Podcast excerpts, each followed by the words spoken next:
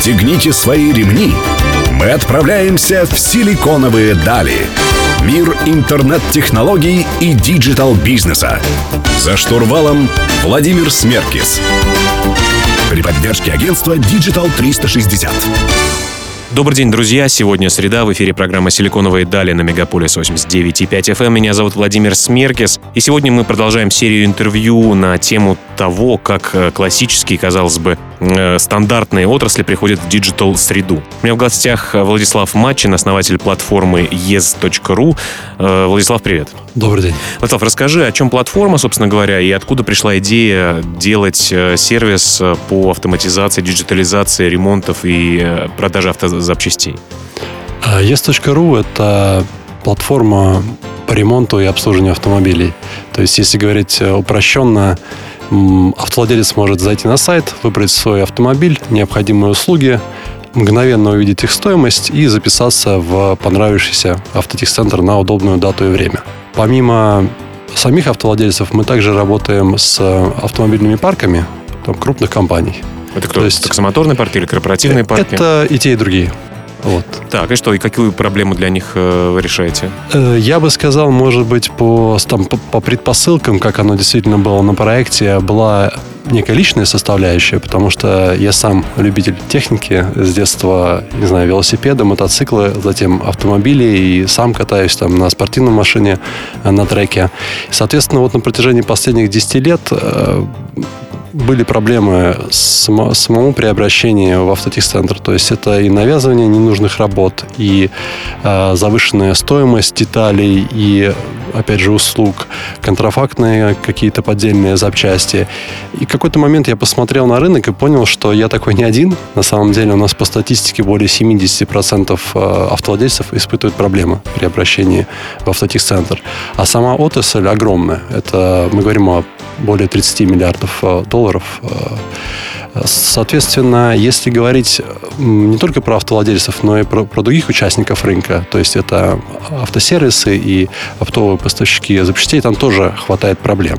То есть у, опять же, сервисных станций это прежде всего низкая загрузка вот, кстати говоря, э, хотел тебя перебить. Ага. Э, не знаю, я обслуживаюсь, у меня автомобиль немецкий, он еще на гарантии. Я вот за, пытаюсь записаться периодически на сервис, там, на ТО или на какую-то другую услугу. И вот ты знаешь, часто они не берут трубки, не перезванивают. Такое ощущение, что у них все в шоколаде, все хорошо. И запись, знаешь, там не на послезавтра, а там через две недели, например. Угу. Поэтому, не знаю, может быть, ты говоришь про другой какой-то мир автосервиса? На самом деле, да, интересный вопрос. Если говорить про сегмент официальных дилеров, там действительно есть некая плановая загрузка, и есть там определенный пул клиентов, которые обслуживаются. Наш сегмент все-таки это автомобили преимущественно 3-12 лет, то есть как раз постгарантийный. То есть мы пытаемся подхватить вот те машины, которые уже а, у них закончилась гарантия. И это порядка 50-60% всего рынка. Понятно, то есть такая львиная достаточно доля большая, да? Да, совершенно так. Ну, понятно. Давай попытаемся разобраться в том, для чего нужен ваш сервис, как вы заходили на рынок. В следующих блоках, друзья, у меня в гостях Владислав э, Мачин, основатель э, платформы yes.ru. А с вами Владимир Смеркис. Мы вернемся к вам через несколько минут. Оставайтесь с нами.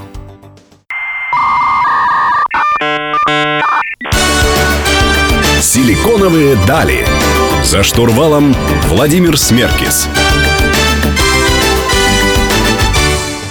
Друзья, вы продолжаете слушать «Силиконовые дали» на Мегаполис 89.5 FM эм студии Владимир Смеркис. Напомню, у меня в гостях Владислав Матчин, основатель платформы yes.ru. А, и мы говорим про технологию, которая объединяет автосервисы, любителей а, автомобильных и поставщиков запчастей. А, Владислав, скажи, пожалуйста, какие продукты, собственно говоря, у вас есть? То есть понятно, что можно записаться на ремонт. Как это все технологически разложено по полочкам у вас? Угу. Ну, действительно, с точки зрения продукта у нас, как я уже упомянул, есть платформа для автовладельцев. То есть там Э, услуги э, более стандартные, техническое обслуживание, диагностика, какой-то простой ремонт. Ровно то, что человек может понять и записаться. И, соответственно, логика в том, что если есть какие-то более сложные вещи, то это уже определяется в момент Э, посещения автотехцентра. Мы делаем бесплатную экспресс-диагностику, и наш менеджер, если есть рекомендации Кто, по ремонту... Вы как платформа или ваши партнеры Нет, сервиса? именно как платформа вместе, соответственно, с э, автотехцентром, угу. как с, э, собственно, исполнителем. Угу. Вот. И уже в течение там, двух э, часов э, наши подключенные агенты по экспресс-доставке смогут привести необходимые запчасти, что очень важно, чтобы человек не бесконечно сидел в автотехцентре и не уезжал и был без машины несколько дней. Угу. Соответственно, это вот что касается э, самой платформы. Э, есть отдельный продукт для автотехцентров. Это условно некая CRM-система, где можно формировать автоматический документооборот, отслеживать поставку запчастей. Которая с нашей бухгалтерией э, синхронизируется, все, mm-hmm. и все работает, да? Тоже важный момент, потому что у нас интегрированный как раз э, онлайн-документооборот. Это очень удобно. Тебе не нужно все вот эти бумажки подписывать, доверенности предоставлять э, на поставку запчастей и так далее. Это все в электронной форме. Mm-hmm. Э, просто ускоряется значительно процесс. Очень важно для автотехцентров то, что э, техцентры получают уже обработанный и готовый заказ. То есть мастер-приемщик не работает, не обрабатывает. Они никакое время на это не тратят. Ну а бизнес-модель какая у вас? Э, автотехцентры платят вам какой-то стабильное фиксированное фи или процент от э, оборота заказов? Как это работает у вас? Очень принципиальный там для меня момент был в том, что продукт для автотехцентров абсолютно бесплатный. То есть э, у нас нет никаких скрытых комиссий, какие-то фи за подписку и так далее. Мы просто берем там фиксированную комиссию за уже оплаченный клиентом заказ. И это очень важно, потому что автосервис может следить за экономикой uh-huh. и, и комфортно себя чувствовать с точки зрения подключения. Вообще, ты говоришь, у автомобильных технических центров э, достаточно проблемный рынок, да? То есть какие проблемы они испытывают с точки зрения бизнеса своего? Э, недозагруженность, неквалифицированные кадры или э, дорогостоящее оборудование, которое необходимо приобретать? В чем более автотехцентров сегодня? Я бы начал с того, чтобы сказал, что сказал, что сам рынок в целом, э, на нем есть переизбыток автотехцентров. Примерно на, не знаю, 30-40%. Это довольно существенная э, цифра. Что касается проблем, действительно упомянул низкую загрузку есть моменты, связанные с замораживанием оборотного капитала в запчастях. То есть тебе же нужно много машин обслуживать, угу. тебе нужно инвестировать в это. Есть э, то, что довольно длительная процедура обработки заказа. То есть это же все в ручном режиме. Менеджер вот по твоему звонку начинает обрабатывать, там, считать и так далее. То есть вот э, такие вопросы. И, конечно, это выход на цифровые каналы, потому что полноценного выхода у автосервисов нет. По многим причинам, может быть, мы чуть позже обсудим. Это вот тот самый рядом с домом сервис, где работает дядя Гарри. Вот, вот, вот вот, всех, вот эта э, история. Понятно. Давай продолжим беседовать в следующих блоках. Друзья, у меня в гостях сегодня Владислав Мачин, основатель платформы yes.ru. Меня зовут Владимир Смеркис. Мы вернемся к вам через несколько минут. Оставайтесь с нами.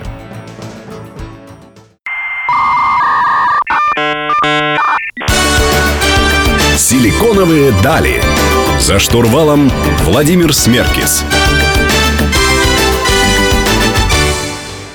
Друзья, вы продолжаете слушать программу «Силиконовые дали» на Мегаполис 89,5 FM. Меня зовут Владимир Смеркис. Сегодня беседую с Владиславом Мачиным, основателем платформы yes.ru. И сегодняшняя тема эфира – как автоматизировать консервативную область авторемонта. Владислав, э, ну наверняка ты не первый, кто пришел с идеей, э, и не последний, уж точно с идеей автоматизации работы автомобильных технических центров и их взаимодействия с автолюбителями. А насколько конкурентный рынок и как, э, какими преимуществами ты пытаешься его побороть?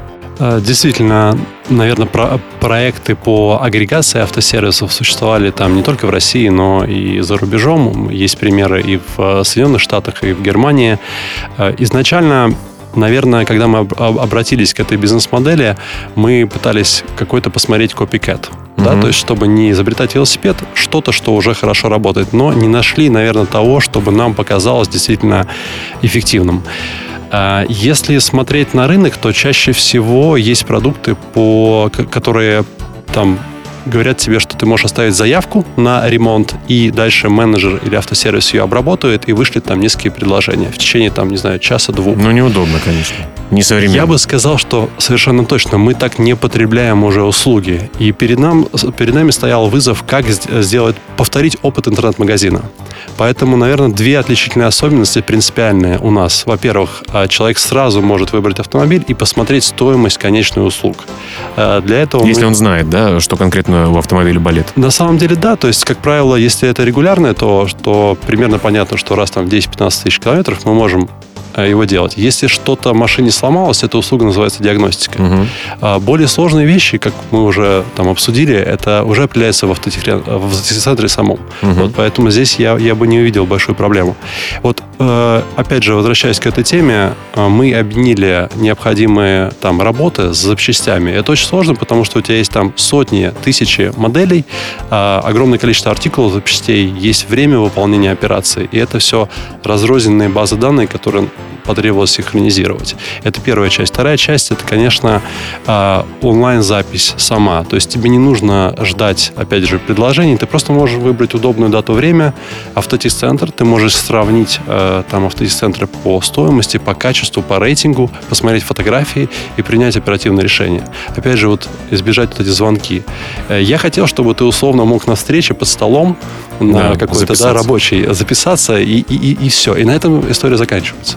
Ну, а технологическим вызовом что было самым большим? Вот э, синхронизация, сбор данных и обработка данных о разных э, автомобилях, э, о разных регламентах работы на различных технических центрах или, или что? Я думаю, многое из этого действительно было так. А, я бы сказал, что Э, почему это идет? Э, почему это представляет сложность? Потому что изначально даты, э, данные по там, времени выполнения работ и э, запчастям, они были совершенно разрозненные, отдельные, и нет ни одного там продукта, решения, который объединял бы их. Угу. Поэтому мы с, совершенно с новой задачей столкнулись, и у нас не было такого опыта. Угу. Это заняло примерно год.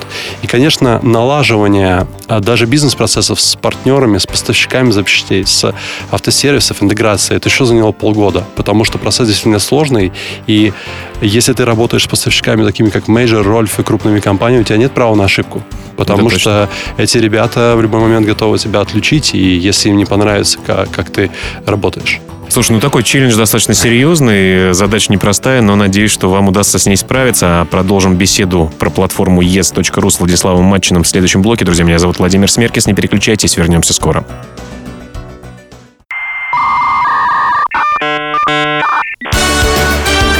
Силиконовые дали. За штурвалом Владимир Смеркис. Друзья, вы продолжаете слушать «Силиконовые дали» на Мегаполис 89.5 FM эм студии по-прежнему. Владимир Смеркис. Сегодня у меня в гостях Владислав Матчин, основатель платформы yes.ru. Мы говорим о том, как автоматизировать консервативную область авторемонта. А, Владислав, э, я, если правильно понимаю, твой бизнес состоит из э, трех основных таких китов. Первый — это продукт, чтобы там все в продукте технологически работало правильно. Это, безусловно, очень важная часть. Э, это твои партнеры, подрядчики и поставщики, назовем это партнерским блоком. И третье, это маркетинг для того, чтобы донести, собственно говоря, идею э, платформы, и чтобы люди начинали ей пользоваться и пользовались э, ей удобно, комфортно и, и долго. Э, вот по чуть-чуть о каждом этом кусочке. Можешь рассказать, как mm-hmm. вы это делали? Mm-hmm. Да, ну, что касается э, продукта, я бы сказал, что, конечно, основная задача это собрать сильную команду, э, и, в частности, команду опытных разработчиков. У нас есть определенные подходы э, работы с технологиями, в частности, если там, так условно сказать, у нас же есть визуальная часть у сайта, так называемый фронтенд, да. и некая там изнанка, это бэкенд. Мы стараемся всегда разделить эти две части, чтобы ты мог в любой момент работать с каждой из них, и если нужно тебе ускориться, отдать что-то на аутсорс. Но для нас принципиально, что все базы данных, все алгоритмы мы разрабатываем сами, то есть некая такая внутри. интеллектуальная собственность mm-hmm. у нас внутри. Это что касается там технологий. Вторая вещь, опять же, по, по этому моменту в том, что есть такая некая э, подход микросервисный, то, что тебе можно не огромную строить какую-то, не знаю, базу данных и алгоритм, а разделять их на небольшие блоки, и ты так можешь... Регистрации, быстр, партнеры, совершенно, совершенно точно. Ты можешь быстрее их как бы доставлять, и они независимы друг от друга. Если что-то э, плохо работает, ты можешь это отключить, и у тебя в целом система не разрушится. Mm-hmm. Вот это, наверное, вторая вещь.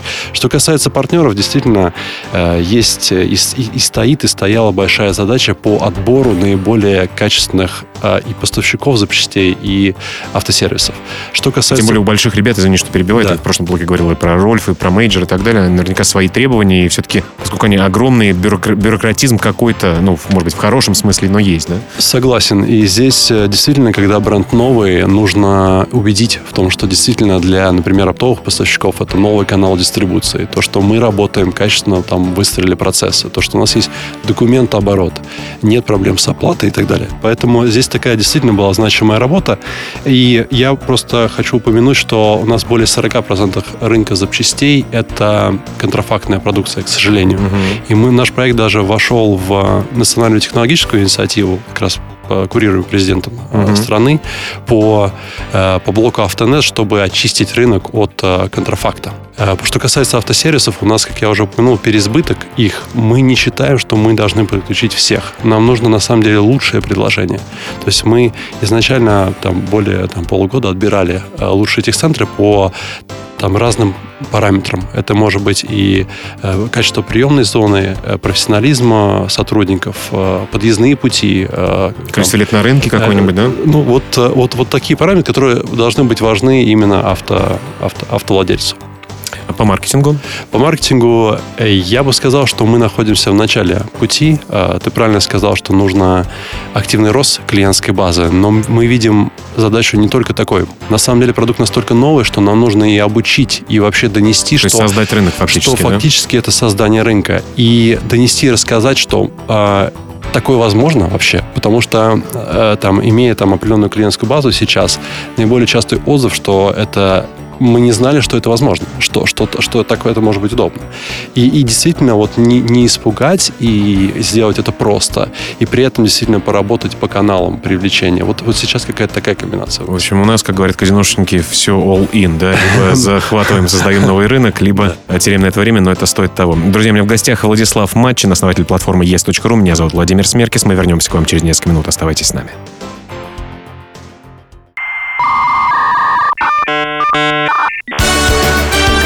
Силиконовые дали. За штурвалом Владимир Смеркис. Друзья, вы продолжаете слушать программу «Силиконовые дали» на Мегаполис 89,5 FM. В студии по-прежнему Владимир Смеркис. Напомню, у меня в гостях Владислав Мачин, основатель платформы ЕС. Мы говорим про то, как автоматизировать консервативную область авторемонта. Владислав, э, скажи просто вот рынок, как правильно рынок считать? Особенно учитывая то, что много проектов приходит, которые говорят о диджитализации каких-то классических отраслей. Это в том числе и ты, да, авторемонт, казалось бы. Э, что тут диджитализировать? Э, как считать рынок? Весь рынок э, ремонта автомобилей, включая там грузовые, негрузовые, весь рынок digital-записи на сервисы. Как вы, вот, какими критериями вы руководствовались, когда считали тот объем, который вы хотели бы откусить от этого рынка, и какой он действительно составляет, составляет в деньгах? Уже существует большой сегмент e-commerce в запчастях. Мы знаем успешные проекты, которые много лет были одним, одним из лидеров в целом. Это и, и монополистами практически. И монополистами практически. Действительно, это и Amex, и Exist, и ряд других. А при этом, наверное, мы хотели думать о ремонте как о не о дреле и сверле, а как о дырке в в стене, что человеку не нужны запчасти, им нужен отремонтированный автомобиль. Поэтому и объединили, собственно, запчасти и работу, то есть автосервисы. И, и оцениваем рынок именно так, что мы смотрим на сегмент э, запчастей в онлайне, некий прирост из офлайна и смотрим на тот объем услуг, которые можно взять э, из, соответственно, автосервиса и вывести это в онлайн. Что касается рынка. Э, частый, наверное, там момент э, про конкуренцию. Я целом уже там упоминал, что э, если брать вообще сегмент онлайн, вот такой вот агрегаторов, может быть, технологических платформ, то он стремится к нулю. Поэтому, конечно, здесь более правильный подход, на мой взгляд, это расти, э, расти вместе с рынком и дай бог, чтобы еще больше проектов в этой области появлялись. не в маленькой узкой нише, а конечно, рынок, э, конечно. откусить какой-то значимый кусок в большом рынке. Совершенно точно. Ну давай, раз мы поговори, э, заговорили о деньгах, э, скажи, просто, на какие деньги ты начал делать этот проект? Были партнеры, были фонды, был какой-то нетворк рядом? Как это происходило?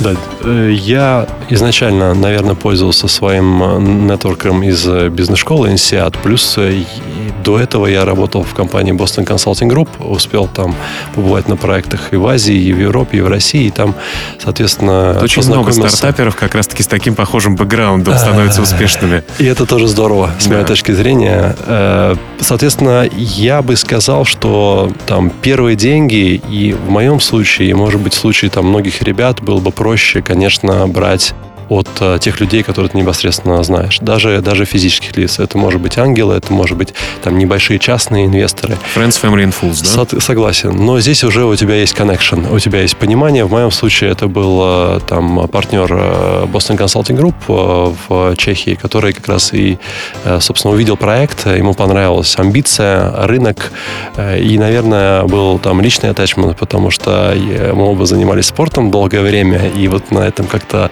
сошлись, пообщались и поняли, что мы можем попробовать в общем, поработать. Если едешь в лифте, нужно обязательно с людьми здороваться и о чем-то заговорить, да? Совершенно точно. Понятно. Ну вот, то есть это первые деньги сейчас пассивные, на которые ты делаешь проект, пока с фондами как, какие-то отношения вы уже строите или... Здесь тоже, мне кажется, ты упоминаешь такую прям проблемную тему. Я думаю, ты совершенно точно представляешь, что российский рынок венчура достаточно ограничен. У нас не так много фондов, и, откровенно говоря, активного инвестирования сейчас я, по крайней мере, не вижу. Есть интерес э, э, к проекту больше даже от европейских фондов, нежели чем от российских. Давай поговорим о будущем э, в следующем блоке. Друзья, напомню, в гостях Владислав Матчин, основатель платформы yes.ru. Меня зовут Владимир Смеркис. Вернемся к вам через несколько минут. Оставайтесь с нами.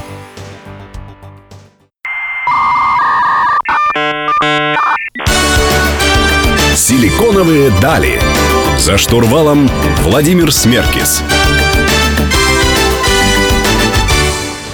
Друзья, завершающий блок э, программы «Силиконовые дали» на Мегаполис 89.5 FM в студии Владимир Смеркис. Напоминаю, что я беседую с Владиславом Мачиным, основателем платформы yes.ru. Мы говорим о том, как классическую область авторемонта диджитализировать. Вот у Владислава начало это получаться, и э, хотелось бы поговорить о том, как э, все-таки далось тебе решение с таким бэкграундом хорошим, из э, французской бизнес-школы лидирующей, и с работой в BCG. Это Boston Consulting, Consulting Group, наверное, одна из немногих компаний, которая в, в вашем университете на, по экономике упоминается не так редко, да? Ну, то есть точно, реально точно. как бы такая э, очень потенциально интересная, большая работа в хороших компаниях, хорошее образование. Зачем тебе нужно заниматься вот этими э, интернет-стартапами, нанимать программистов, тем более в России? Вот э, что, где был тут э, триггер, который сработал, и ты ушел? А, действительно, я думаю, что эта проблема актуальна для любого человека, кто уже, наверное, сформировался как профессионал, э, проработал в индустрии там более 10 лет. И,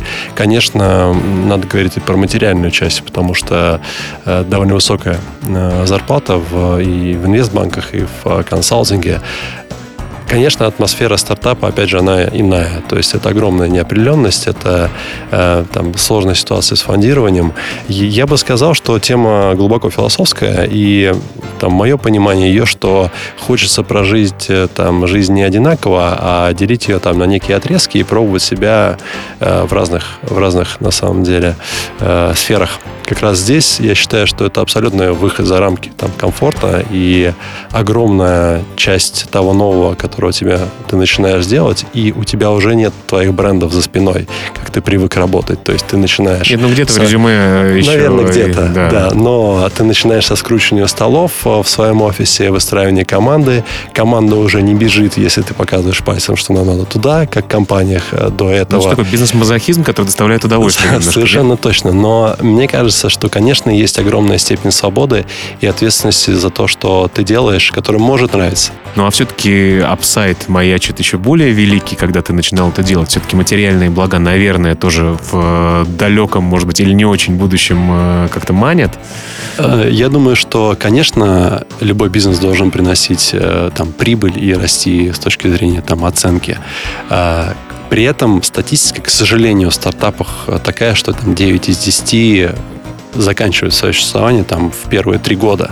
Поэтому здесь действительно есть возможность роста, но она, так скажем, невелика. И здесь хочется приложить там все усилия, что ты был среди тех, кто, собственно, дошел до Все огромный апсайт, но с очень большим Совершенно даунсайдом. точно. То есть это некая идея в, в небе, которая, которую ты идешь. Ну скажи, ну а ты тот человек, который, приехав в Сочи, побежит прыгать с тарзанки 300-метровой, или это все-таки твои такие рисковые решения, они касаются только бизнеса? На самом деле, я бы не поехал в Сочи, я поехал в Макао и прыгнул с самые высокие тарзанки. А, вот. ну, После чего написал своей маме, мам, смотри, какое классное видео. Ну ты, да, да, то есть вот видишь, это у тебя везде на самом деле есть этот риск, э, профиль такой, да? Ну скажи просто, ну ты когда э, порекомендуешь людям это делать? К чем, что, что они должны себе себе подушку набить хорошую финансовую или просто не иметь обязательств много?